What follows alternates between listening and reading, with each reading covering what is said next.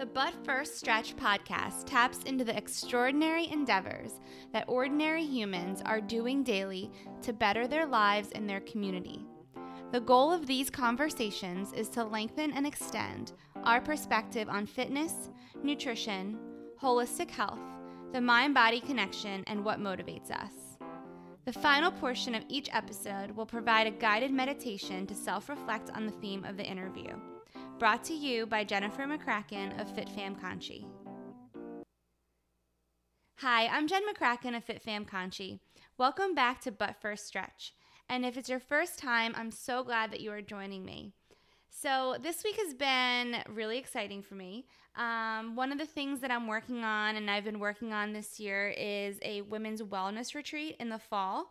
And I'm partnering with Allison Orr. You can follow her on Instagram at Allison Orr Fitness. And we are headed to Jim Thorpe in the fall. So it's going to be absolutely beautiful. There'll be running, yoga, resistance training, hiking, a nutrition component, and we're working on some fun activities to do in Jim Thorpe for a weekend. So if this is something that you are interested in, please let me know. Please reach out to me. We do have a discount if you register by May first. And there's two options. There's a single occupancy room or a double. And you can bring a friend or you can make a friend. It's not a big deal at all. And it'll basically save twenty-five dollars to fifty dollars. So if this is something that sounds like it's up your alley, please reach out to me.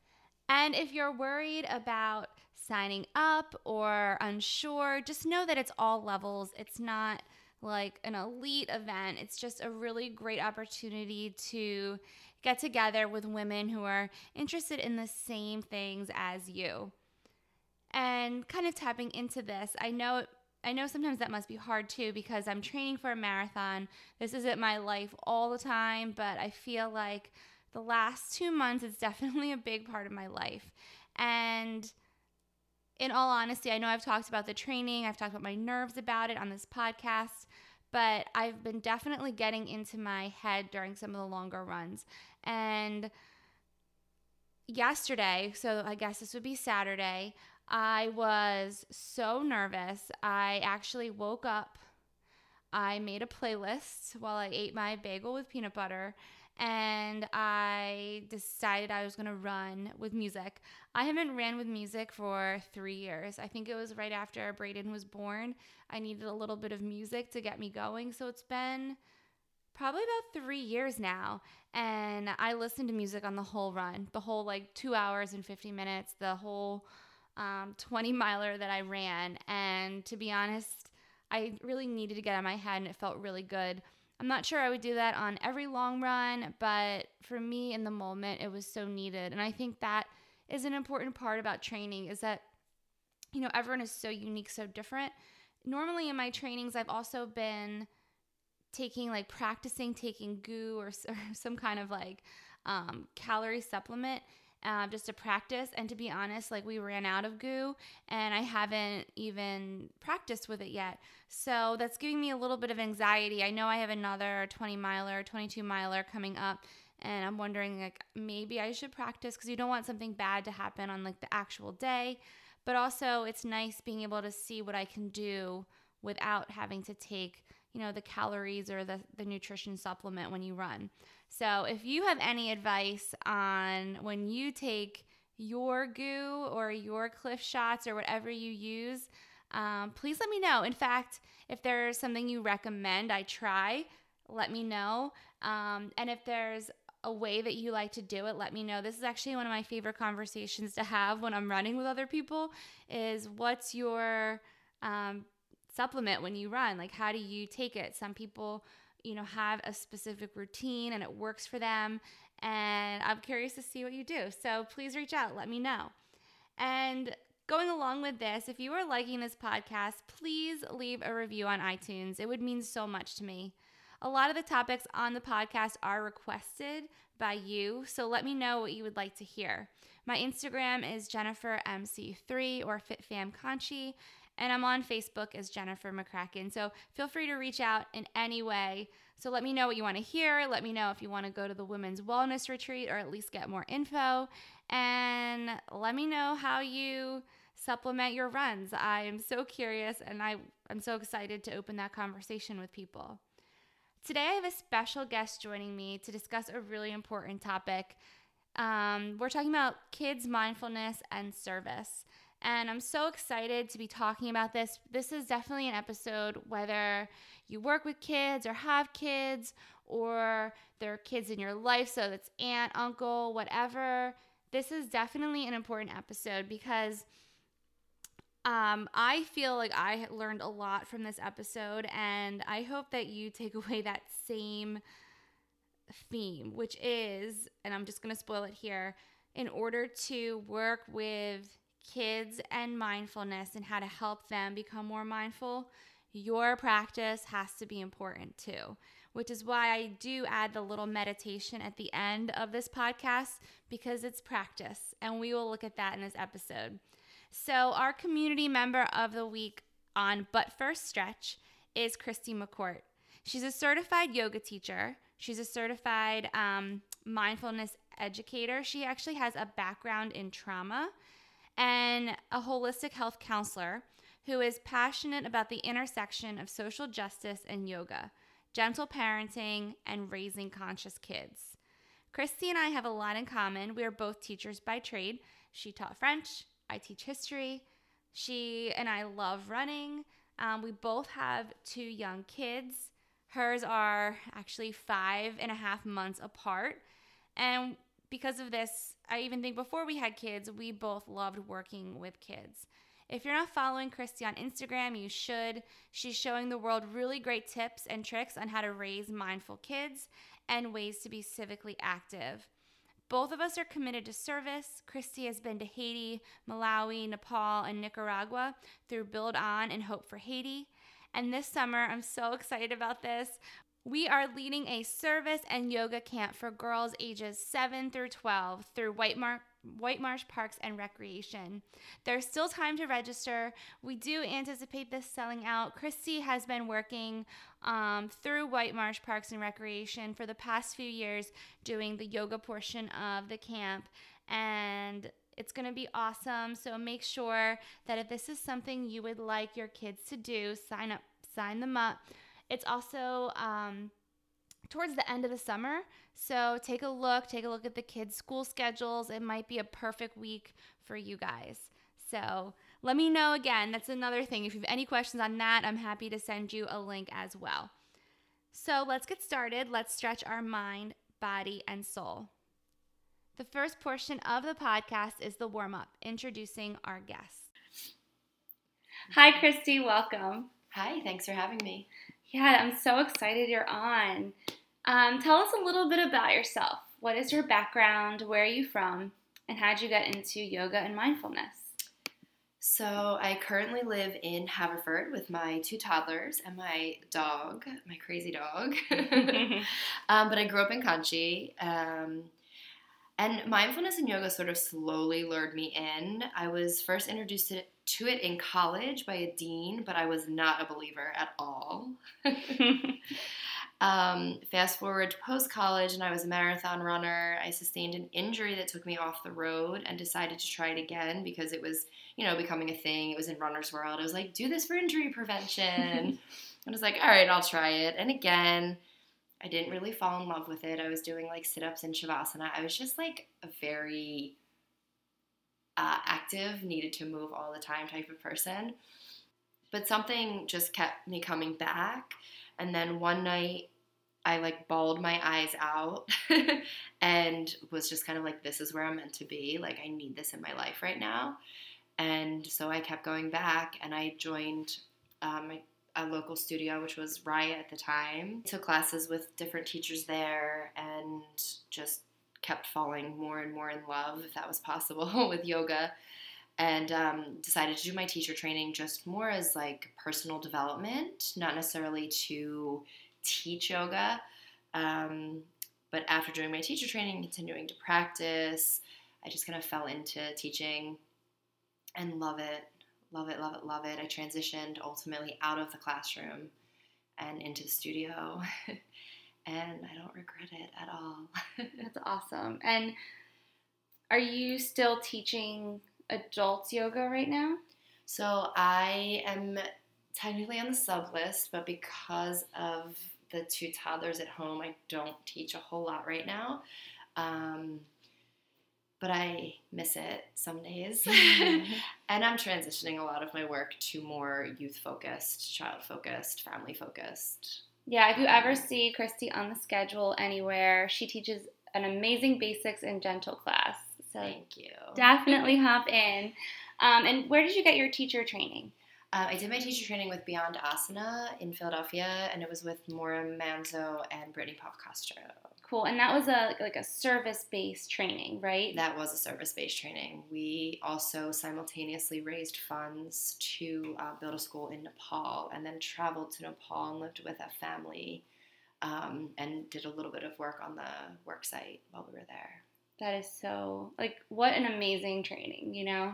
Yeah, that that's what drew me to the training. It's kind of why I did that training. Yeah. So that's awesome. Yeah.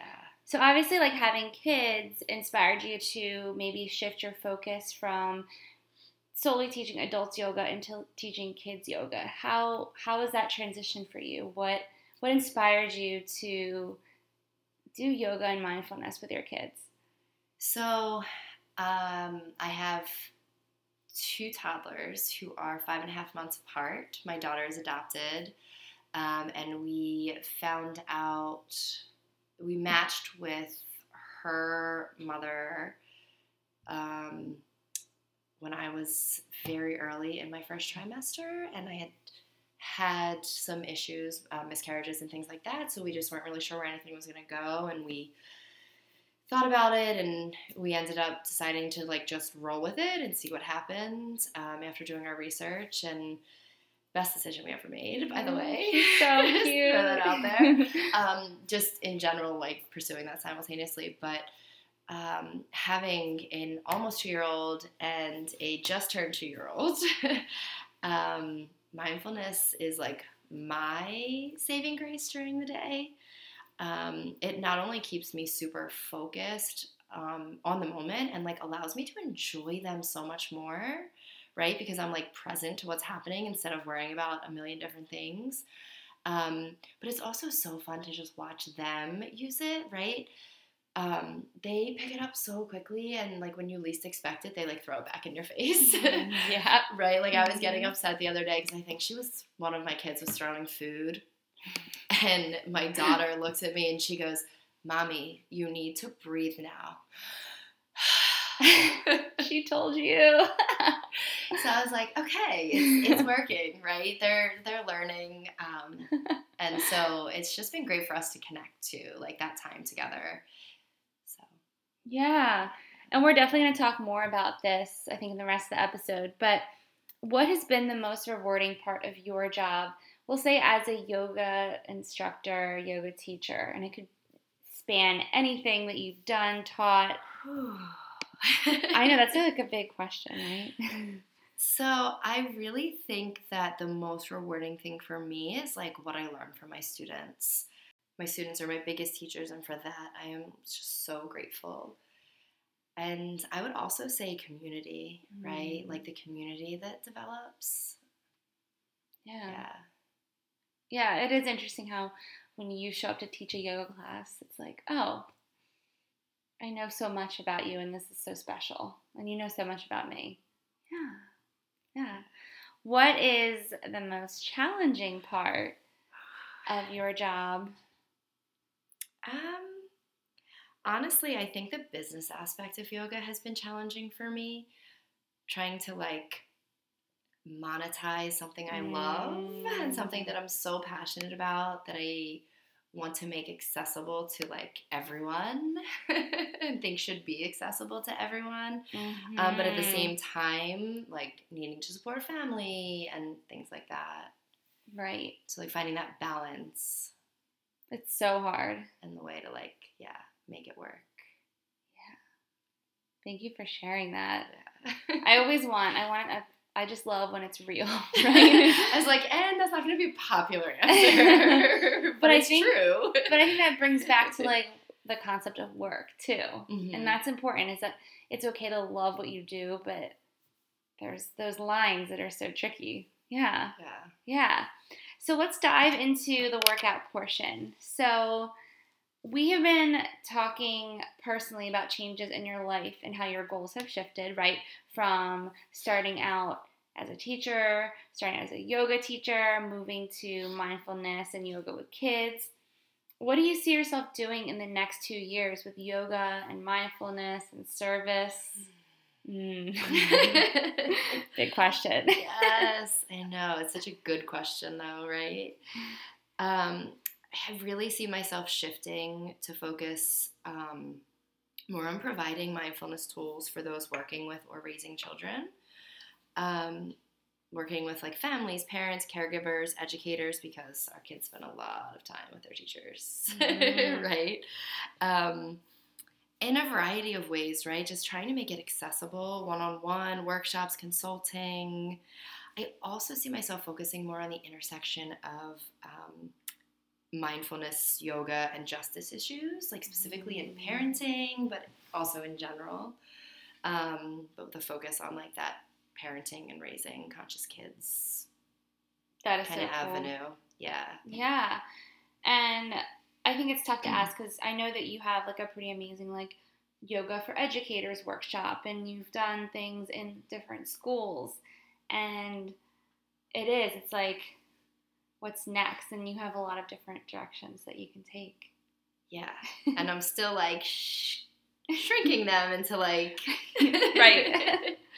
You know, but that's kind of mm-hmm. shifting from, I've spent a lot of time kind of doing it all, right? Like vinyasa, basics, gentle, schools, adaptive, just like mm-hmm. all over the place. And I'm trying to really focus it in on, like, yeah. Yeah.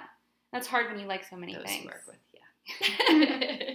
We'll see. I get bored easily. That's what I say. So I guess, like, for everyone listening, why is yoga important for kids? Yoga is important for kids on different levels, right? It's important for self-regulation, um, because if we're not regulated, how can we be in relationship with ourselves or anyone else? Um, honestly, I wish as a kid and a young adult I had these tools, mm, right? Same. So for me, yeah. It's important to share them um, so that others have them and have those resources. Uh, I've I've worked with a variety of youth from schools that specialize in behavioral diagnosis, um, A S D, as well as, like, private and public schools, preschools. And really it's just to provide tools, right? Tools, tools, tools mm-hmm. for regulation, for so that you can handle anything that comes your way, and tools for just staying present, mm-hmm. right? Because I really think as our society becomes seemingly less grounded and more chaotic, uh, these tools will help ground our children in themselves so they can move through the world confidently and peacefully and affect change in the ways that they want to. Yeah, so I was teaching a yoga class for teenagers. You've actually taught that class before, the rowing team. Yay. And I asked the, I was talking to them. I always, like, ask, like, an icebreaker question. And they basically, the consensus in this, like, I guess the freshman class is that they feel overwhelmed and anxious about, let's say, like, homework. Like, oh my gosh, I have so much homework. And they spend an hour, like, all worked up about it. Like, they can't do anything. They might get a snack. They might go on TikTok, which is, like, the new app that they all are on right now. Um, and then by the time that they get settled and ready to start, it only takes them, like, thirty minutes, but they work themselves up for so long that their anxiety was there. And it was interesting that they were able to express mm-hmm. what was taking place. Yes. Like, they knew it, and they were using, like, social media and things to distract them from what they actually had to do. And if they just did it, it would probably wouldn't have been stressful. But in their mind, it's like, I have so much work. I have so many classes. Mm-hmm. And then instead of tackling it, they don't really have the skills to to be present. Yeah. To their emotions, to their, like, what's it, what's reality. Yeah. I don't know if reality is the right word, but what's in front of them. Right. But I, I would say that that's not, like, uncommon, right? Yes. yes.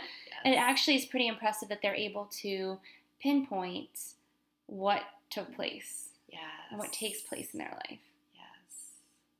So I, th- I think that is cool. Like, how can we help kids? How can we take that awareness and translate it into productive action? Mm-hmm.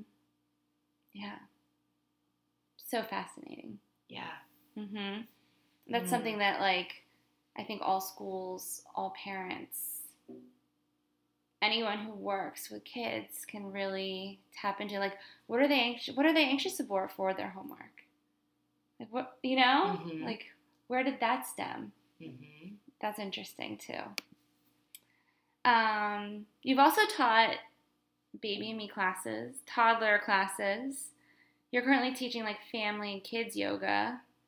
And what, what, like, I don't know, what are some, like, key similarities and key differences that you might notice in those groups? And that was a tough question. Yeah. I can stop it, too. No, that's okay.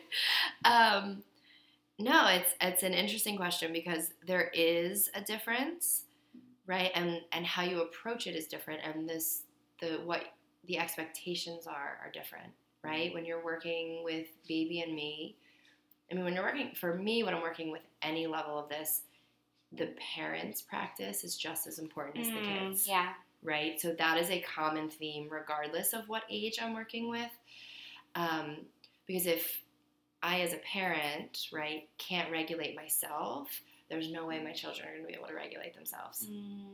Right? It's those moments where, like, we start to lose and we fly off the handle that this comes into play. And, like, practicing it when we're not in that state. Yeah. Right? And so that common theme of, like, the parents' practice is just as important, if not more important, than the kids, right? And then as the kids get older, right, because in Baby and Me, it's just all parent breathing and modeling and things like that, mm-hmm. in my experience. And then as the kids get older, you're introducing these techniques to the children as well. So you're doing it together with your child, right? The parent is doing it and the child, and you're both learning these skills together, right? And then if you're As you get older, then you gr- if you start when you're younger, then you grow with that. And if you're introducing it to, like, teens or things like that, or ages, tweens, teens, those mm-hmm. ages, what I've experienced is that they crave stillness. So it looks a little different because I approach that age from the angle of, okay, let's do this comfy relaxation.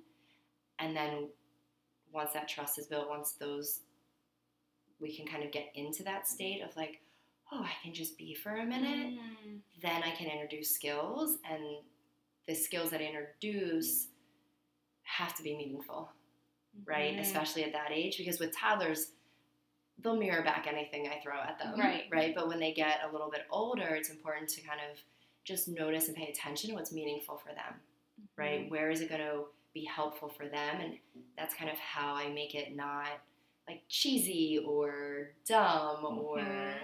Yeah, as you get into, like, the older ages, if you're introducing it at that level. Yeah. I, and I think that's so important. It's so important because, like, at this age, like, the only classes I've done with my kids, I've physically been in the room with them, and they've seen me. But mm-hmm. I, it, I'm interested to see how how they grow with that. That's, that's really cool. So what's a misconception that kids and their families have about yoga that you'd want to change? Um, I think... There's a couple, but I think the first one is that it takes up too much time. Like, I can't fit it in. We have to do all these things, and now you want me to do this, right? Mm-hmm. Or you want me to teach my kid this, or you want... But I think for me, it's important to dispel that misconception because mindfulness is anytime you're focused on the thing that you're doing, right? So, like, walking into a building... Noticing the texture of the door handle, what temperature is it, right? That's mindfulness, mm. right? And it doesn't take any extra time out of your day. Yeah. Right? Meditation, like we meditate in the car with my toddler sometimes just because they're strapped in. They can't go anywhere. And we didn't have time before we got in the car, right?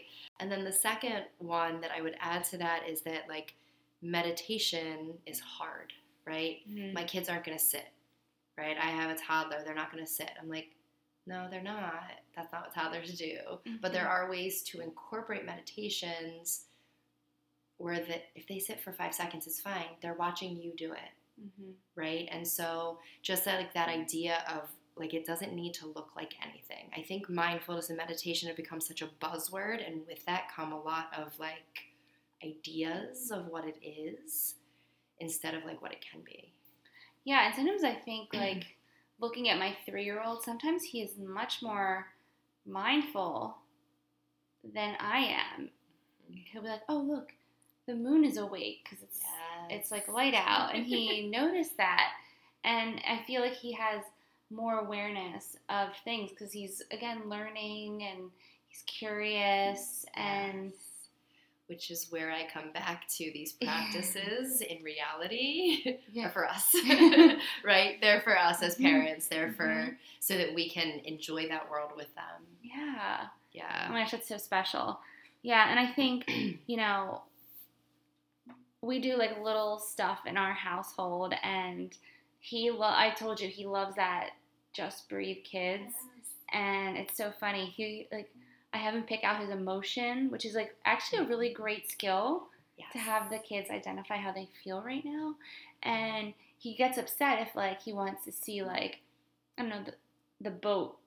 And I'm like, well, you're not tired, so it's going to show you that you said you were happy, so here are some things to do when you're happy. And he is so cute now. Like, they tell him what to do, and he'll, like, put his hands over his heart and breathe, and it's it's really cute. I and I know it. it's like yeah, it's, like, so cute. So that's he's so awesome. Taken some really great strides, and he's like, "Mommy, can I meditate?" And he's three, three, yeah, yeah, yeah, yeah. exactly. So exactly, it is possible. I was even talking to a teacher today, and she's like, "Well, I do it with my kindergartners, but I don't really do it with anyone below that age." And I was like, let's talk. yeah. Yeah. It's possible. Yeah. Excuse me. Yeah. yeah. And there's so many, like, I, like, the breathing ball is cute. Mm-hmm. Even, like, the bell, if you ding it and ask them to, like, raise their hand when they can't hear the sound anymore. Like, those are, that's being mindful. It's being aware that the sound is stopped. Yes. Yeah. Yeah. And it's training their brains. All right. So you sort of answered the second question, but why is mindfulness for kids so important, and when should we introduce it? We've obviously talked about toddlers doing it before kindergarten. What do you, what are your thoughts? So I think mindfulness is so important. I kind of answered that a little bit too with the yoga question, but I think it's so important because, well, A, like you said, they are already mindful, right? Mm-hmm. So it's just meeting them where they are and encouraging that so that they don't lose it as they get older. Mm-hmm. Um, I, but I also think that the only, the only way to be in relationship, right, is presence. And I think giving our kids the skills to be present to their own emotions, to their own goings on, mm-hmm. for lack of a better word, um, allows them to then be aware of other people, right? It comes back to the identifying feelings, right? If mm-hmm. I'm aware of how I'm feeling, that affects how I interact with someone. That affects mm. how I respond to you, right? And so, again, I come back to it's just as important for us as parents. I like this theme. to to practice. I don't know. I'm going to say it like a broken record. But it's just as important for us to practice these skills. Um, and our kids are watching. Our kids are watching everything we do. They absorb it all. And even, and I'm going totally off topic, but, like, even when we don't think they're paying attention, mm-hmm. they totally are. Like, I I do all this, right? I did a thirty-day meditation challenge on Instagram, and my son is like running around the room.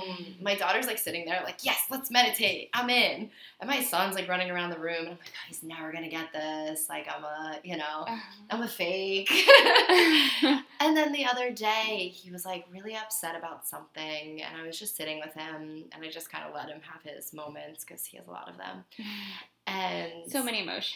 So many big feels. And it's great. It's great. But I was, like, just letting him, and all of a sudden he goes, Mommy, I okay? Oh, that is so cute. And I was like, okay, he's listening, mm-hmm. right? Like, he's hearing it, he's seeing it, he's absorbing it. I actually have a, I have a similar story to that. So that's it. We've been doing breath work with my son for, like, a long time. And honestly, if you ask him to breathe while he's in his tantrum, he will scream at you. Yes. Like, he is, you, yeah, he's no. not happy, and it's it's like, okay, poor choice, but I was really upset. I want to say it was last week, and I was crying, and he comes up to me, and he goes, it's okay, Mommy. He's like, just breathe. Breathe in. Breathe out. And I was like, oh, thank you. Yes. And ever since, he brought that up to me when he has been upset about something small, like you got to put your shoes on to ride the bike, and he is angry about it.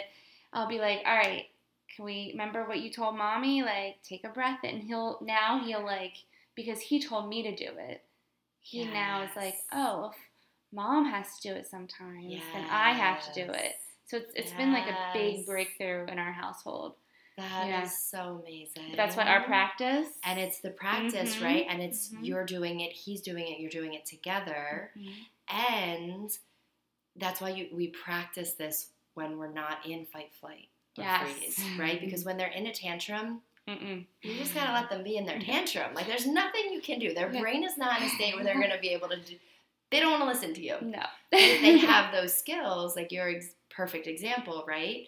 He's now able to use those, and teaching is another great thing. I love having kids teach other kids, mm-hmm. having kids teach other adults. Like I have my kids teach their pop-up is over all the time, aww. And so they teach pop-up all their breaths.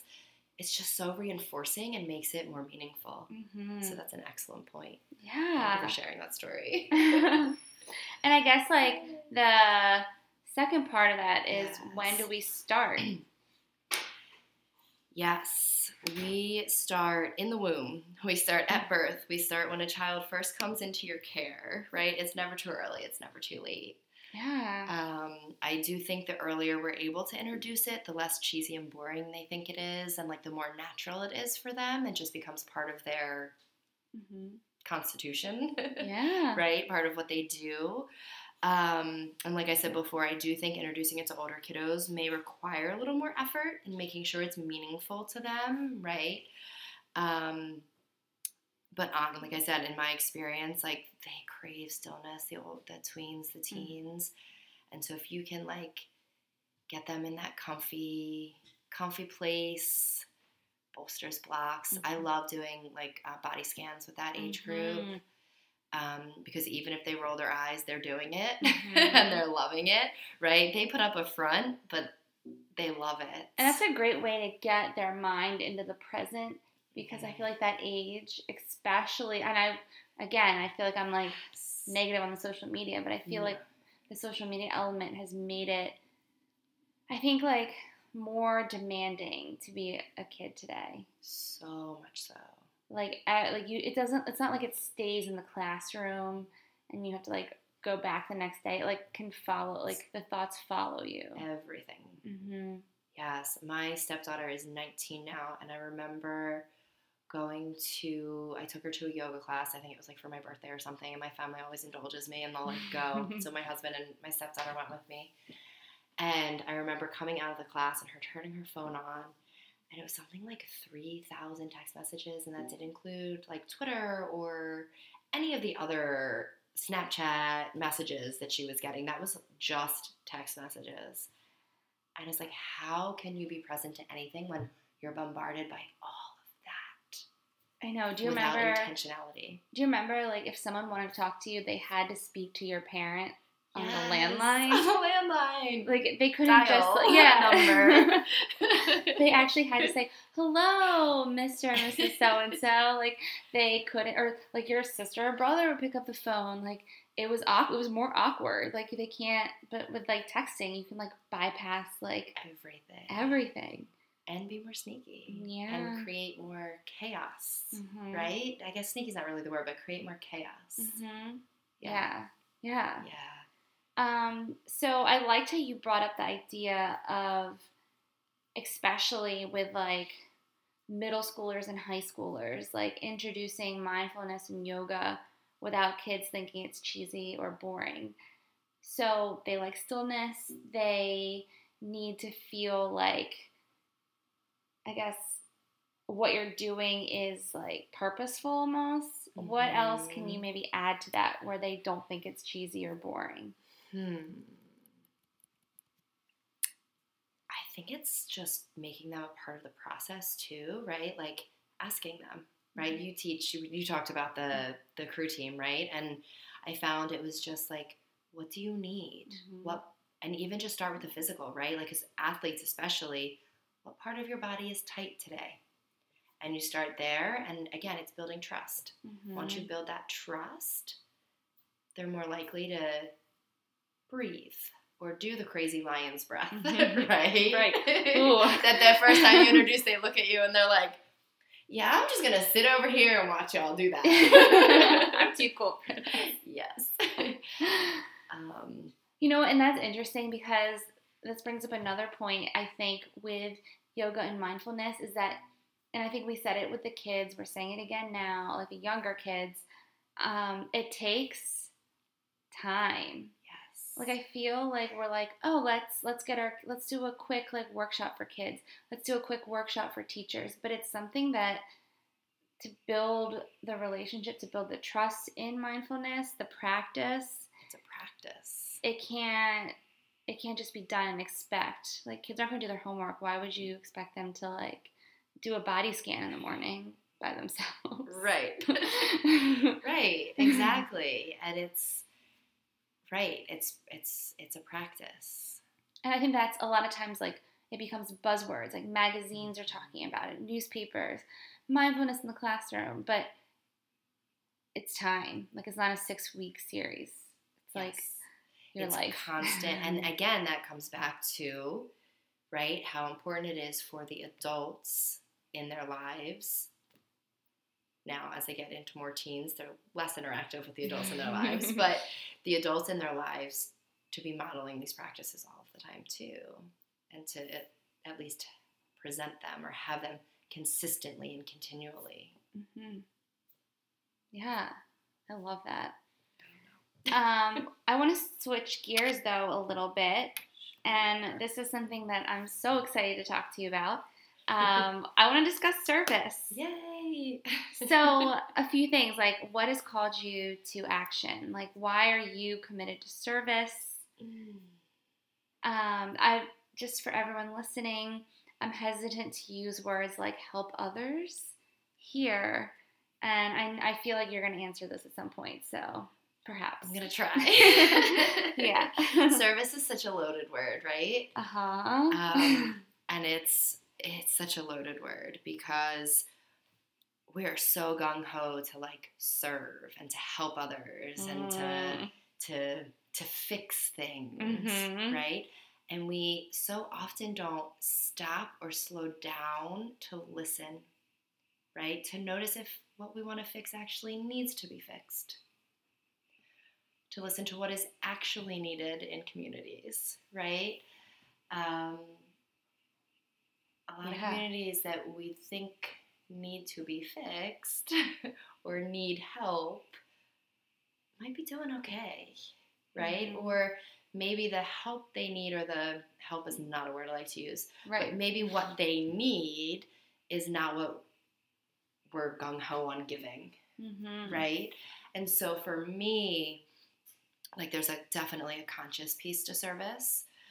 Um, and I know by adding the word conscious before service, it doesn't make service conscious, right? Right. But when I talk about it, I talk about conscious service, meaning service that is done with a little bit more intentionality, mm-hmm. a little bit more research, a little bit more listening, a lot more listening, and a lot less doing, right? Which comes back to the whole mindfulness mindfulness piece of being, right? So for service to be meaningful, there needs to be a lot more being and a lot more listening, mm-hmm. right? And I've like now said that six times, so I'll move on. No. It's... But um, yeah, it's just, so that's kind of that piece of it is where I'm going to start with that. But you did ask about like what called me to action, right? Mm-hmm. Or where, so my passion is actually in um, cultural immersion and like learning from others. And so I, a lot of the service I have done has been through organizations that work closely with communities, and the communities themselves are actually doing the work. Mm. Um, so like I've stayed with host families in different places and um, like learned from them. And I was there to like build a school in air quotes here. um, but it was really about so much more. It was really about learning and listening, and um, because I mean, I can tie some rebar and I can dig a hole, but beyond that, I don't have the skills to build a school, right? Mm-hmm. So me trying to go in and build a school without those skills is really not helpful, because then somebody has to go in and redo my work, right? Right. Right. So it was more about providing the resources financially in this, in a lot of these cases, um, to buy the materials in country, in mm. the communities where we were. Right, and it was all community-led and community-run. Yeah. And so for me, a big part of my draw to service is just learning cultural immersion and, like, learning how others live. So I'm repeating myself. No, it's, um, I think it's needed in this question in particular. Like, this is, like, your experience with it. And I know that I love the idea, like, we go into service, like, I can't wait to help people. I can't wait to make a difference. Yes. But really, like, are you making a difference for them or for yourself? Yes. And that and is tough. There is no way to do service without making a difference for yourself. Yeah. Right? So it's definitely – and but there is a way to be – I believe that there's a way to be intentional about it, mm-hmm. so that it, you're being in service to each other, mm-hmm. right?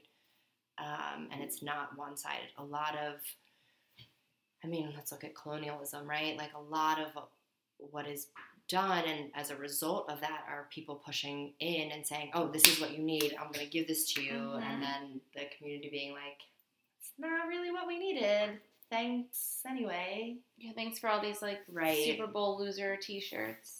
Right. And I can tell you from experience, I have seen clothing donations. I have seen, like, just mounds of clothing mm-hmm. on the streets. In places, because that's so sad. It's not wanted, it's not needed, and it's like, oh, let's just send it there because they need this, mm-hmm. but no one's taking the time to like interact with anyone, right? right? What they and need so, are probably people sustaining themselves and yes. buying from the person down the street, yes, and that creates it all comes back to community, it's mm-hmm. creating community. How can we be in community together mm-hmm. so that we can achieve a common goal. Love that. I love that. So what resources would you suggest for people who want to get more involved? Is there anything we should be reading or organizations we can be supporting? Um, so I always just say start by like doing research and learning what it means to be of conscious service, right? Like mm-hmm. that whole idea of of um, listening before acting.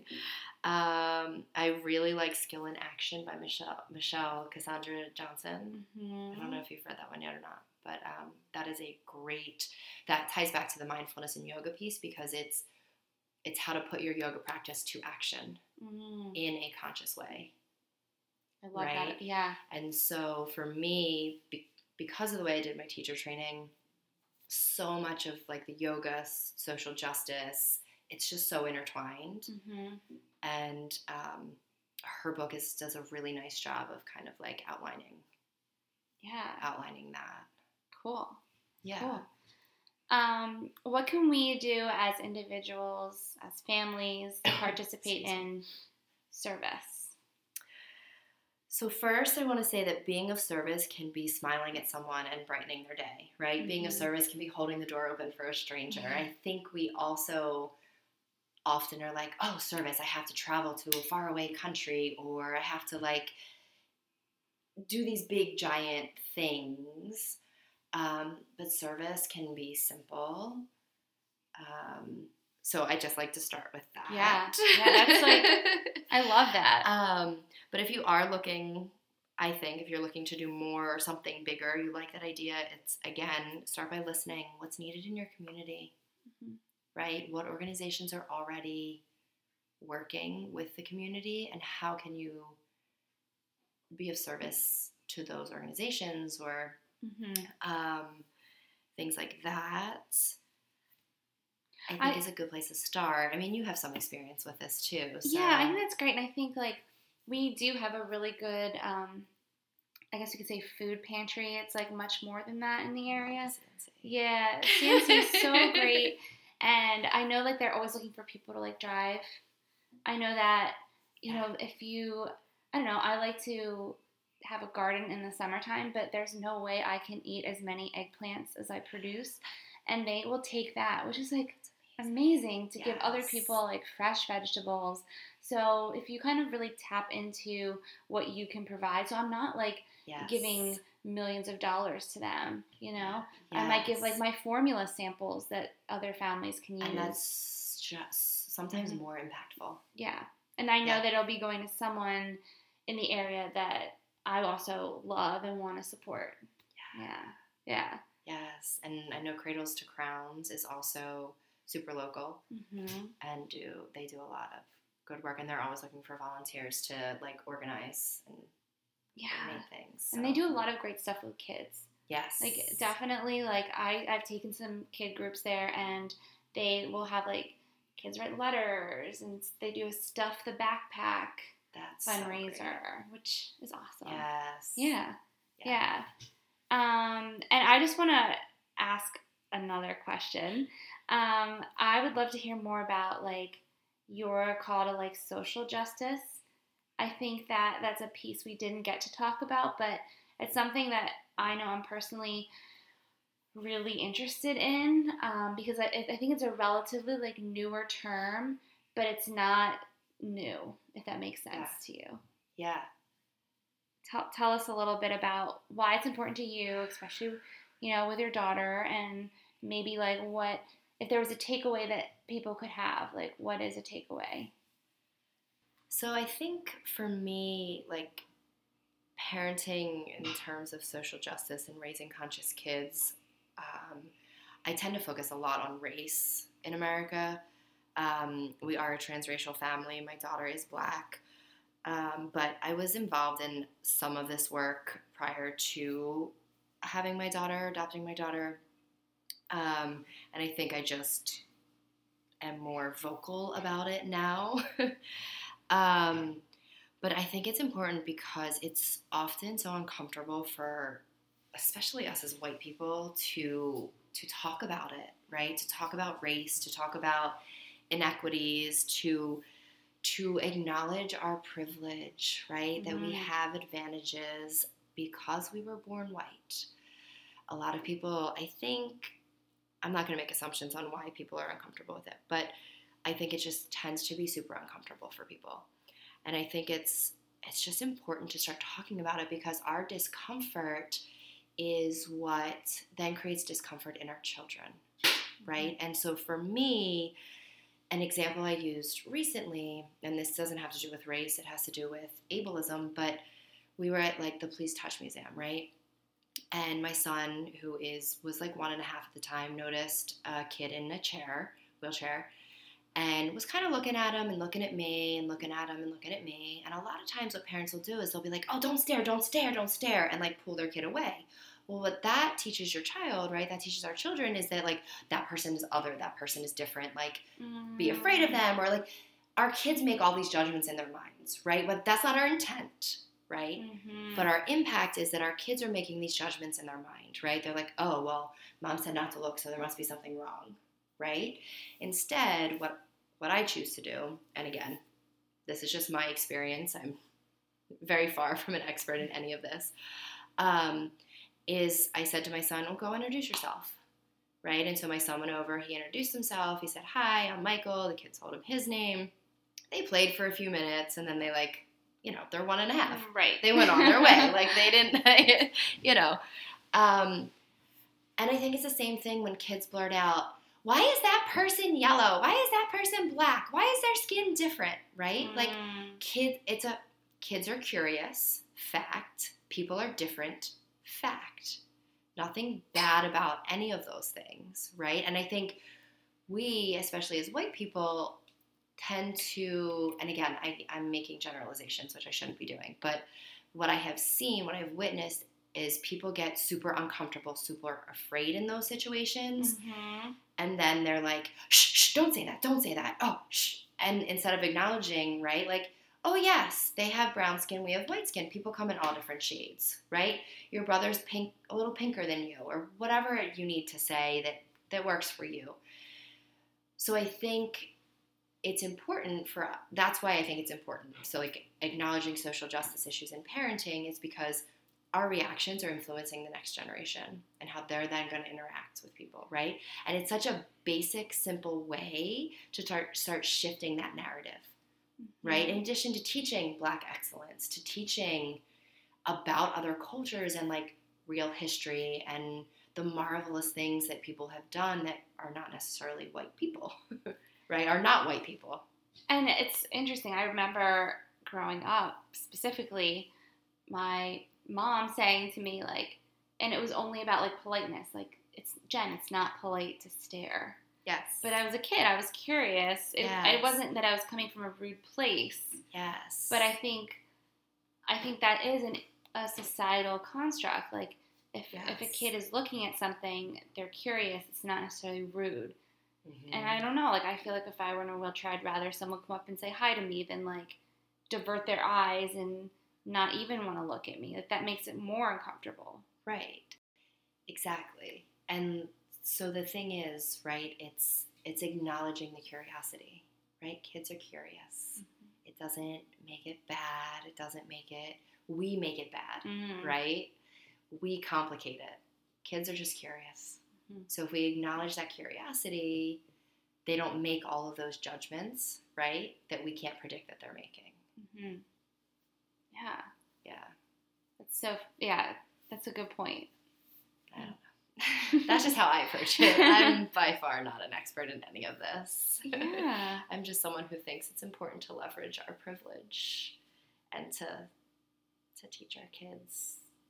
And I think it, I think it is important because I've mentioned before that I am super uncomfortable, and I know that I need to kind of spearhead my discomfort, open the conversation, hear what other people have to say who are much better at expressing it than, than I am. And I think that I learn a little bit more just by being in conversation with other people and how they handle.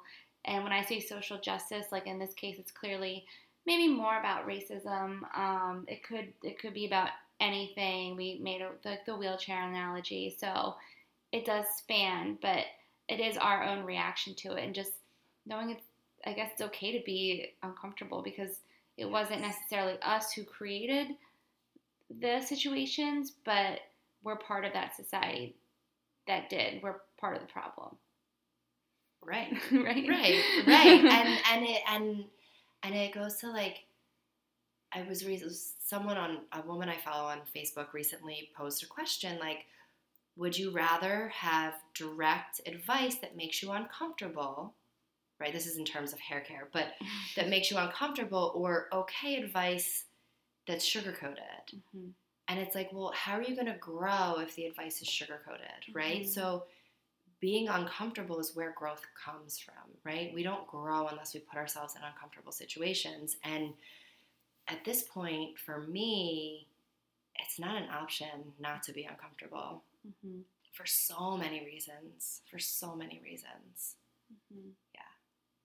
That's that's great. Thank you. I know I kind of jumped the gun with that question oh, there. Okay. And I, but I, it's something that, again, I need to bring up and make sure that it's conversation. Um, so I'm going to end with three wrap-up questions that I ask everyone. So what stretches are you doing in your own life? And this could doesn't have to be like mindfulness, yoga related at all. So I've recently started swimming again after whew, a decade probably of not being in the pool. So, so that's been amazing exciting. And fabulous and wonderful. That's so important. I love it. Yeah. Good for you. um, what is something you are enjoying doing in your life for you? Right now, reading audiobooks have become my best friend. I just recently finished Educated, which I know a lot of people are talking about. Oh, yeah. It was so good. Definitely recommended read. Yeah, that was that was a tough book for me to read. Yeah, that was really hard. Yeah. Like, I yeah. can't, like, growing up in that household, again, like, yeah. Mm-hmm. Yes, without giving anything away, um... read it. Definitely a warning there, though. Mm-hmm. Yeah. For sure. Um, what is something you can't stop talking about? Um, honestly, my kids. um, my life is get up, take care of my kids, and go to bed. So, yeah, I, we don't really watch a ton of T V. Michelle Obama's book, and I really think everybody should read that. So I'll put Becoming. That out there, too. Yes. Mm-hmm. That was by far my all-time favorite recently. Mm. So I'll throw that out there. Cool. Thank you so much, Christy. Thank you so much for coming on. This, Thank you for having me. This was great. Thank you. Thanks. So if you're interested in learning a little bit more about mindfulness in families and children, maybe how to add your own mindful practice, Christy is leading a mindfulness for parents and caregivers workshop at Yoga Home on March twenty-eighth. So please check it out. You can sign up online, and I know it's going to be a really great workshop. I believe my husband and or I will definitely be attending because it's so important to learn these skills as I think my children in particular get older, being not quite one and three years old. So if you have any questions about that, please send me a message. Please send Christy a message or contact Yoga Home. That's March twenty-eighth. From one to four p.m., I believe. So the other thing is, if you're interested in sending your kids to camp, we have the yoga and service camp coming up this summer. So please reach out for us or just sign right up at White Marsh Parks and Recreation. So the last thing that I want to do is a meditation for our cool down. And I'm going to keep it very basic, because the theme of this discussion is about how mindfulness is a practice. Meditation, breath work, all these things that we do in our lives are practice.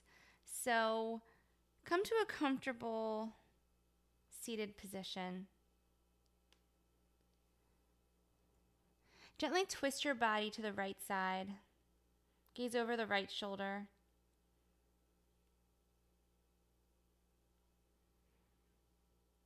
And then twist your body over to the left side,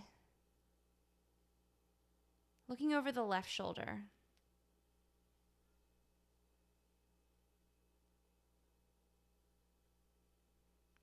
Bring your torso back to center and roll the shoulders up by the ears and down the back several times. Just nice, gentle shoulder rolls.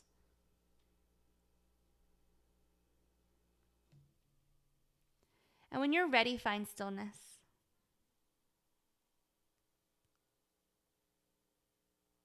Close your eyes or lower your gaze.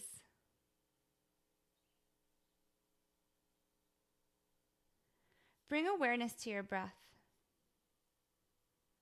Not trying to change it, but notice how it begins to slow down just by bringing awareness to it.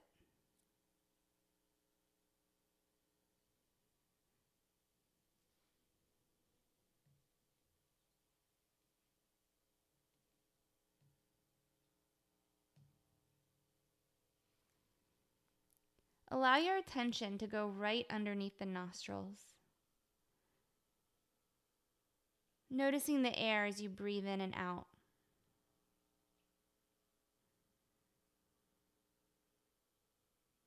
Maybe this is where you find your focus today.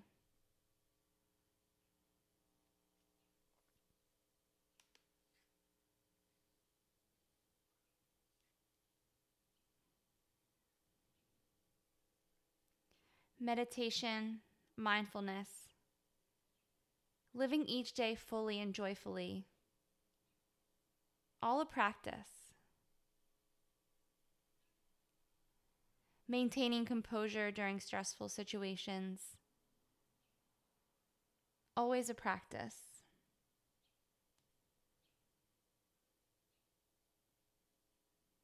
Life is not all calm, all easy. It's how we work on our reactions that determine our outcome. Your breath is the constant during life.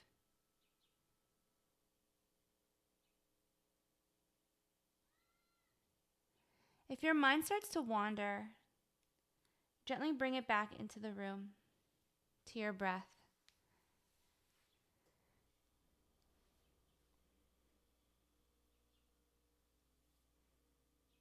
This is a practice, and it's natural to have wandering thoughts.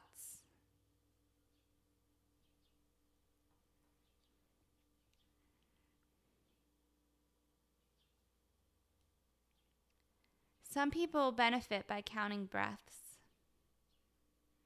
Inhale one, exhale one. Inhale two,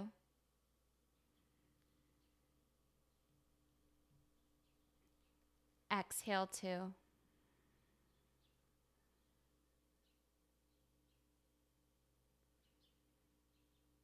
And continue counting if it helps to keep you in the present moment.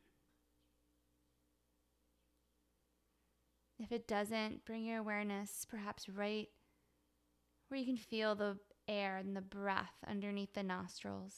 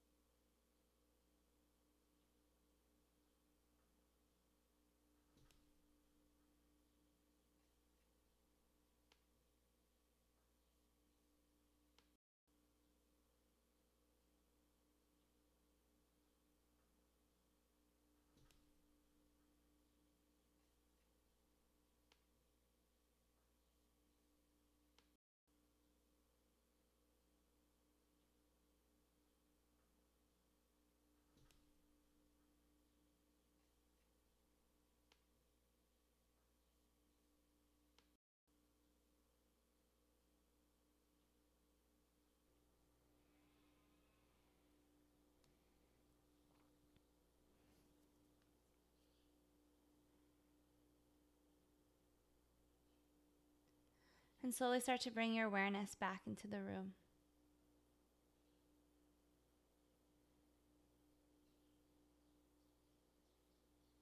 Gently open your eyes.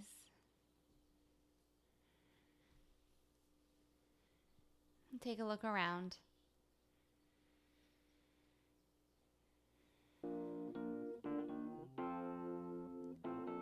Thank you so much for listening to But First Stretch. If you have any questions about the episode or want to learn more, please reach out to me on social media, Jennifer McCracken three on Instagram and Fit Fam Conchi on Instagram, as well as Jennifer McCracken on Facebook. I hope you have a wonderful day.